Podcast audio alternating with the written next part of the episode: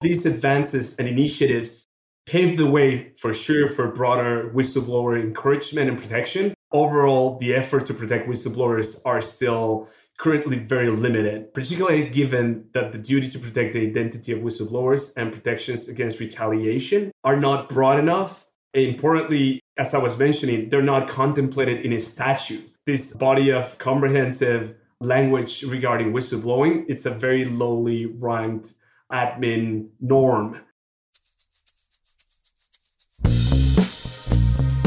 Welcome to the Hughes Hubbard Anti Corruption and Internal Investigation Practice Group's podcast, All Things Investigations. The Hughes Hubbard Anti Corruption and Internal Investigation Practices Group represents many of the premier companies around the world, providing advice on issues spanning the full anti corruption and compliance spectrum. In this podcast, host Tom Fox and Members of the Hughes Hubbard Anti Corruption and Internal Practice Group will highlight some of the key legal issues involved in white collar and other investigations, both domestically and internationally. We will tackle topical issues involved in investigations, as well as explore how companies can prevent and detect issues that arise in conducting investigations on a worldwide basis. Hello, everyone. This is Tom Fox back for another episode of the Hughes Hubbard podcast, All Things Investigations. Today, I'm thrilled to have with me Diego Duran and Salim Saud. We're going to explore some anti corruption and compliance issues outside the United States. So, we have two experts Diego on Mexico and Salim on Brazil. Gentlemen, first of all, welcome. And thank you both so much for taking the time to visit with me today. It's a pleasure, Tom. Could I ask you to tell us a little bit about your professional backgrounds and your current positions at Hughes Hubbard and Diego? I'll start with you. Sure. Thanks, Tom. So I'm a dually licensed lawyer. I'm licensed to practice law in Mexico and in the US in a couple of states. And I have a criminal defense background. I spent several years in Mexico working for one of the top criminal boutique law firms, defending and prosecuting, helping the prosecution with some, some investigations when I moved my practice to the US, it was a natural segue to start working on what, what here in the US we call white collar criminal defense and corporate investigations. I am a partner at Hughes Hubbard. I reside in the DC office and I'm also the co chair of the Latin American Disputes Practice Group. Salim? So, my, I'm an attorney based in Brazil, in Rio de Janeiro, and I have spent some time in the US. I have practiced law in, in Houston moved back to Brazil. And since 2016, I'm the partner of my boutique law firm, Saud Advogados, and we have an association with Hughes Hubbard and Reed. Our practice is basically anti corruption. And I'm also a professor at FGV, where I'm the coordinator of the anti corruption compliance LLM. So, Diego, I have practiced law in the great state of Texas for nearly 40 years. Most of my career was in the energy space. And so we were always very interested about anti corruption developments in Mexico, both legislation, investigations, and enforcement actions. So I wanted to maybe start with asking you how do you assess or what is perhaps the national anti corruption system in Mexico? As you may have known, Tom, it's a very important development in, in Mexican anti corruption law. It is basically Mexico's relatively new anti corruption system, which followed a 2015 constitutional reform. And it really meant a complete revamp of the way Mexico fights corruption. The, the NAS, as we call it, provided for the enactment and amendment of several laws. It really changed the landscape for Mexican officials, domestic and foreign companies, as well as individuals operating in Mexico. Even though the NAS is still mainly dealing with anti corruption from a criminal perspective, yet with a more specialized focus and robust process. However, there is a new emphasis on administrative enforcement, which is something interesting about the whole new system. How would you characterize either the NAS approach or perhaps even the current Mexican administration's approach to anti corruption investigation and enforcement, Diego? I'll tell you how the system was designed and my characterization of that system because as we will discuss later what the system was designed for is not exactly what's happening right now in reality in terms of the implementation and enforcement but i would characterize the mexican approach to corruption thinking about nas as holistic specialized coordinated and inclusive. And let me just briefly walk you through why I think that is. Holistic is because it really seeks, especially in comparison to what Mexico was doing for, not only to combat but prevent corruption. Before then, before now, there wasn't really, you know, a structure, prevention policy and approach to anti-corruption. And also not only from a criminal perspective, as I mentioned, the administrative perspective is somehow an interesting new emphasis that it's been taking. Specialized because there were several institutions specially created to operate within the NAS landscape. Coordinated because it really focuses and puts a lot of weight into the federal and state coordination, which sounds obvious, but before the NAS, there wasn't really something specific about it, and there was really no coordination.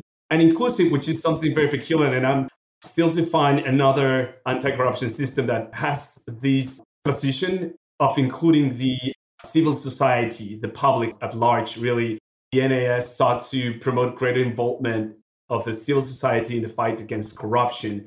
It designed several roles for the civil society within its structure.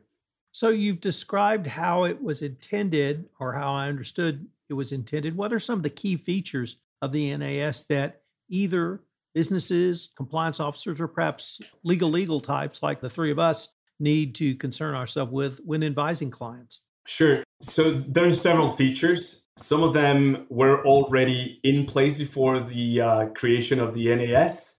Some of them are completely new, but what's important is that either new or old, the NAS really englobes them and uses them in a, in a more deliberate and systematic way. So just to list the, the most important, I think corporate criminal liability. It's something kind of recent for Mexican law. Corporate administrative liability, anti corruption compliance programs, which is the first time such a concept is in, included in, in Mexican law. Foreign bribery, there's an ask to, to pursue foreign bribery, but it's obviously not been exploited as of now.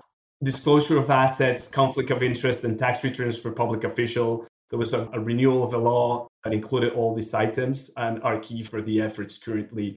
Active bribery, passive bribery, complete prohibition of facilitation payments, complete prohibition of gifts and entertainment. And obviously, it doesn't matter if bribery act is committed directly or indirectly.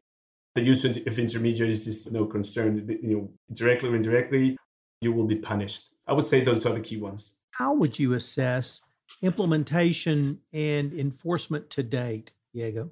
I kind of highlighted that there was something going on. There's truly a disconnect. To date, the implementation and enforcement of the NAS has been really mixed. And I'm trying to be positive and and not criticize the government too much, but there's no way how to help them. I mean, there's been a bunch of issues. Designation of an appointment of government officials are key and have important roles, especially in these newly created institutions. And so one example of them is something new that was created was specialized administrative judges that would specialize in anti-corruption cases as part of you know the new emphasis on administrative enforcement. To this day, there are a bunch of them that haven't been appointed, and that obviously makes it hard to punish serious administrative misconduct. So that shows you how that, that aspect of the implementation of the NAS is broken. Moreover, there is really no evidence to date that the new framework and infrastructure created by the NAS has been really utilized in major corruption criminal investigations. There's a big lack of public information on the prosecution of corruption cases, which obviously makes it hard for everyone to understand what the hell is happening in Mexico and how the government is really using the NAS. There have been some efforts to fight uh, notorious corruption cases, but either these efforts have not gone through the NAS system or the results of ongoing investigations have proved slow and remain to be seen. Again, there's really not a lot of information. The lack of criminal enforcement under the NAS is perhaps really well highlighted by Mexico's failure to use the NAS in its somehow recent efforts to punish companies and individuals involved in the Odebrecht corruption scandal.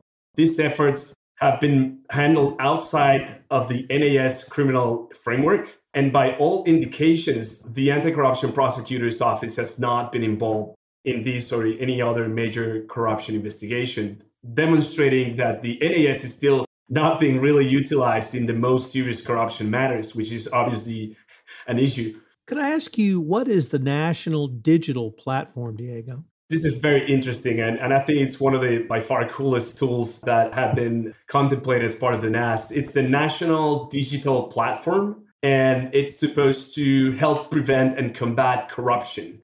However, the platform is not fully functional yet, but it is anticipated to be a centralized database designed to host and process information about federal and state officials, such as assets, personal interests, and tax information, the names of public officials involved in public procurement processes, the names of public officials and private entities that have been sanctioned for certain offenses, information about public audit committees, corruption complaints, public procurement contracts. Really, the data on the platforms comes from a federal government, state governments, and it's supposed to be an autonomous bodies, and it's conceptualized as an interoperable platform which will integrate and connect the various information systems held by the authorities in charge to fight corruption. Because what's happening now is that each state has a different system, federal the federal government has a different system, and they just really need to organize information and agree on how they're going to be sharing that. And that, uh, from a technological perspective, you know, it, it takes a while to do it, but it, it's a very exciting development. And a lot of people like myself, we cannot wait for this to be fully operable because we think it's going to help the, in the fight against corruption in Mexico.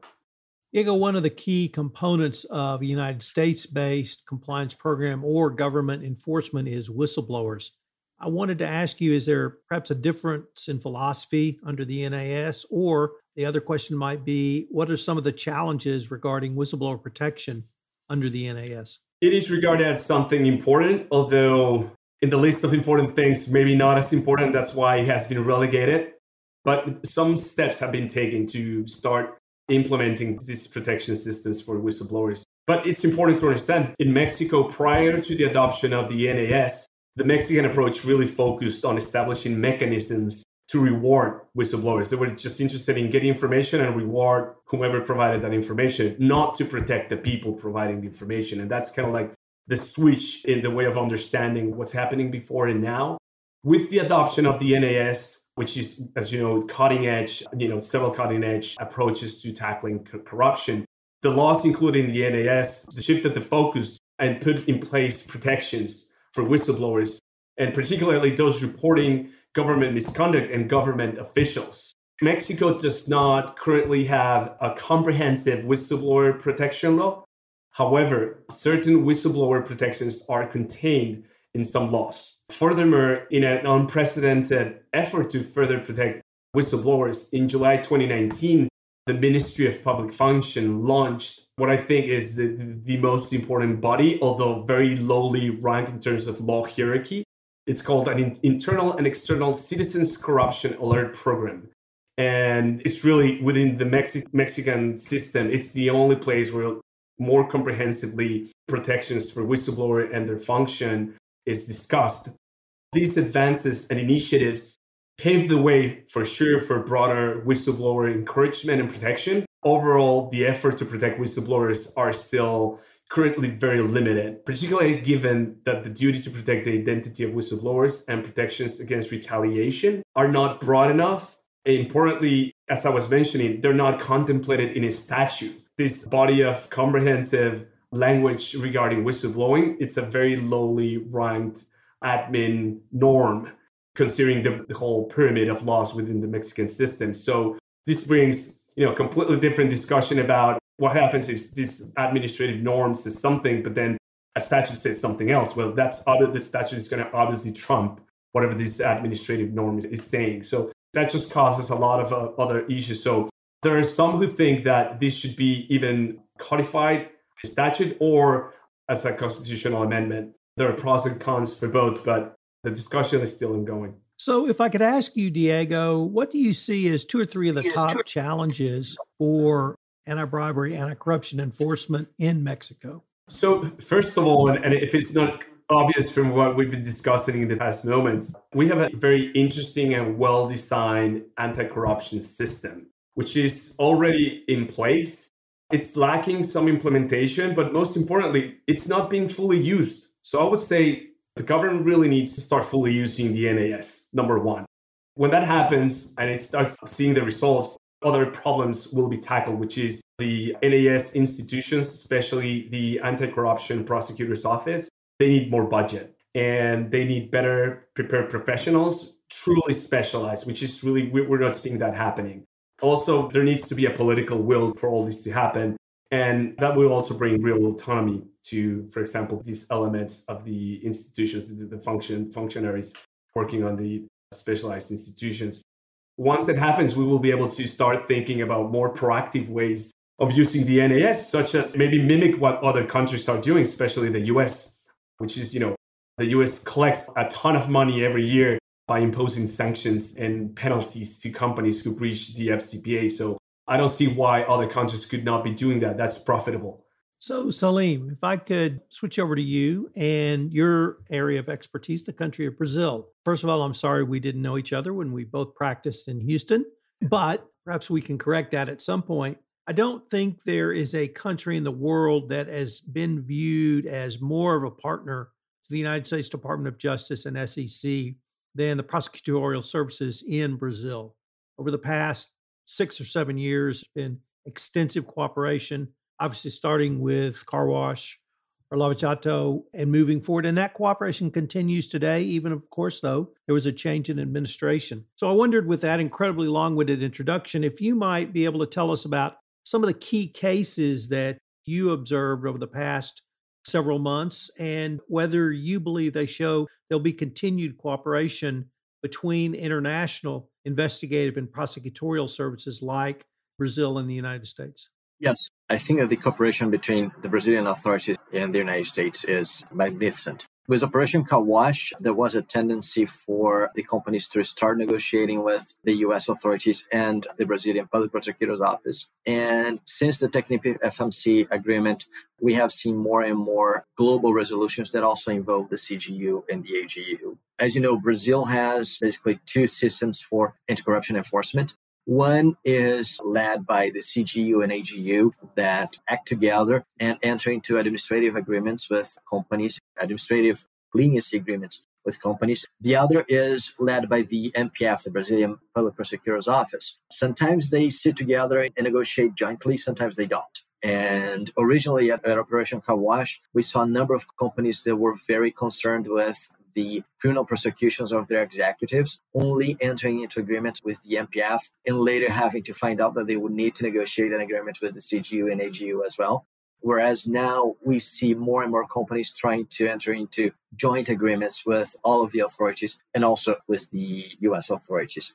Among these, in the last few years, I mentioned the Technip FMC agreement, which was the first global agreement from 2019. But last year, we had the AMEC Foster Wheeler agreement, which was an agreement entered jointly by the DOJ, the SEC, the CGU, AGU, and MPF. Another agreement that was not a global resolution, at least not a simultaneous global resolution, was the Samsung agreement. Samsung had entered into, into a settlement with the US authorities in 2019 and they reached an agreement with the Brazilian authorities in 2021. More recently, we've had Stericycle, which entered into a global agreement with the Brazilian authorities and the US authorities. They agreed to pay $109 million 9 million Brazilian reais to the Brazilian authorities. And they were given a credit of that amount out of the amounts paid to the DOJ even more recently, we just had the Glencore case. Glencore reached a, global agreement with the US authorities and the Brazilian MPF. They have not made any announcement with respect to an agreement with the CGU. It is possible they're still negotiating an agreement with the CGU and AGU. But what we have seen more and more is the involvement of all the Brazilian authorities in these joint negotiations with the US authorities. And on top of that, we know that the authorities do share information when they're conducting their investigations. Salim, how would you assess the impact of COVID 19 on overall Brazilian anti bribery, anti corruption investigation or enforcement efforts? The first thing that people ask is, and people think, is that because of COVID, there was no enforcement, and that's not the case. 2020, for example, was the year in which the MPF entered into the largest number of leniency agreements. 2021 was the year in which they entered into seven agreements, which is the third largest number since they started negotiating leniency agreements. The CGU actually had a reduction in the number of leniency agreements they entered in the period, but that doesn't mean that they were not working. they ended up signing a number of different agreements and settlements afterwards. But I think the main impact of the pandemic was that because of the emergency, a number of bid regulations were loosened to allow for a very quick acquisition of uh, supplies. And that has resulted in a surge in investigations in the healthcare sector. So, what we saw as a result of the pandemic was that the healthcare sector was even more the object of the investigations and the target of the authorities because of the scandals that ensued. Could you tell us a little bit about the potential impact of the new Brazilian data privacy law, which I'm going to call the Brazilian GDPR? Yeah, so the Brazilian GDPR or the LGPD, which is the Brazilian acronym for it, a law that came into effect uh, recently, still any relevant enforcement it does bring some concerns, in particular in, in, the investigation field. Because of the regulations, there was a concern of what were the limits the companies could go to when investigating their employees. What were the limits of how to handle the information and the personal information of employees in connection with the interviews? The general view, however, is that it doesn't change the ability for companies to conduct the internal investigations. It just requires the companies to be very attentive on how to justify the access to the information. And discussions about this already occurred prior to the enactment of the law. And it only became more clear the need to justify the access to the information of the employees and obviously handling the access to the information in a way that is only limited to what is necessary for an investigation. That's the main impact. We're still to see large enforcement of the Brazilian GDPR of the LGPD. And when we'll see this, we'll know better how the authorities will actually expect the, the companies to act.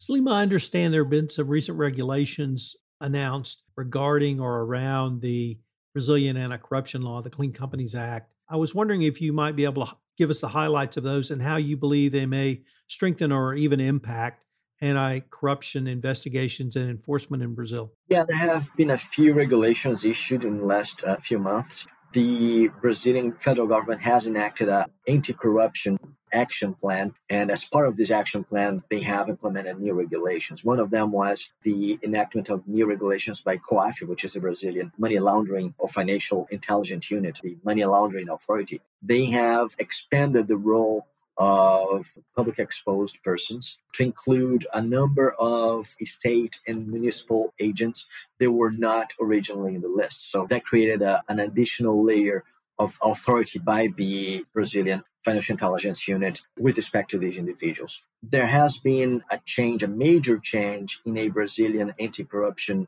legislation known as the improbity law. This legislation change simplified the procedure for the enforcement of this law. It was a very protected proceeding that required, that had a special procedure in court, and that has been simplified. But it also eliminated the negligent acts of improbity. These should reduce the number of improbity lawsuits going forward. However, the simplification of the procedure will also bring more effectiveness to the law because what we've seen more recently, actually on, on July 18, uh, 2022, we had the came into force a new decree that regulates the Brazilian anti-corruption law.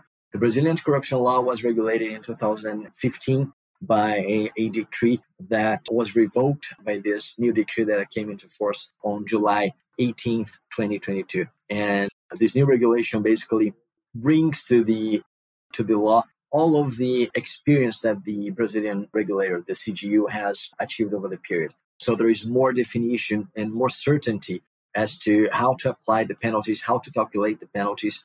And this will make a practitioner in the field of anti corruption compliance much more able to advise his clients and also will make companies more able to understand what are the exact consequences of wrongdoing and what are the exact consequences of a settlement which before that we only knew for experience.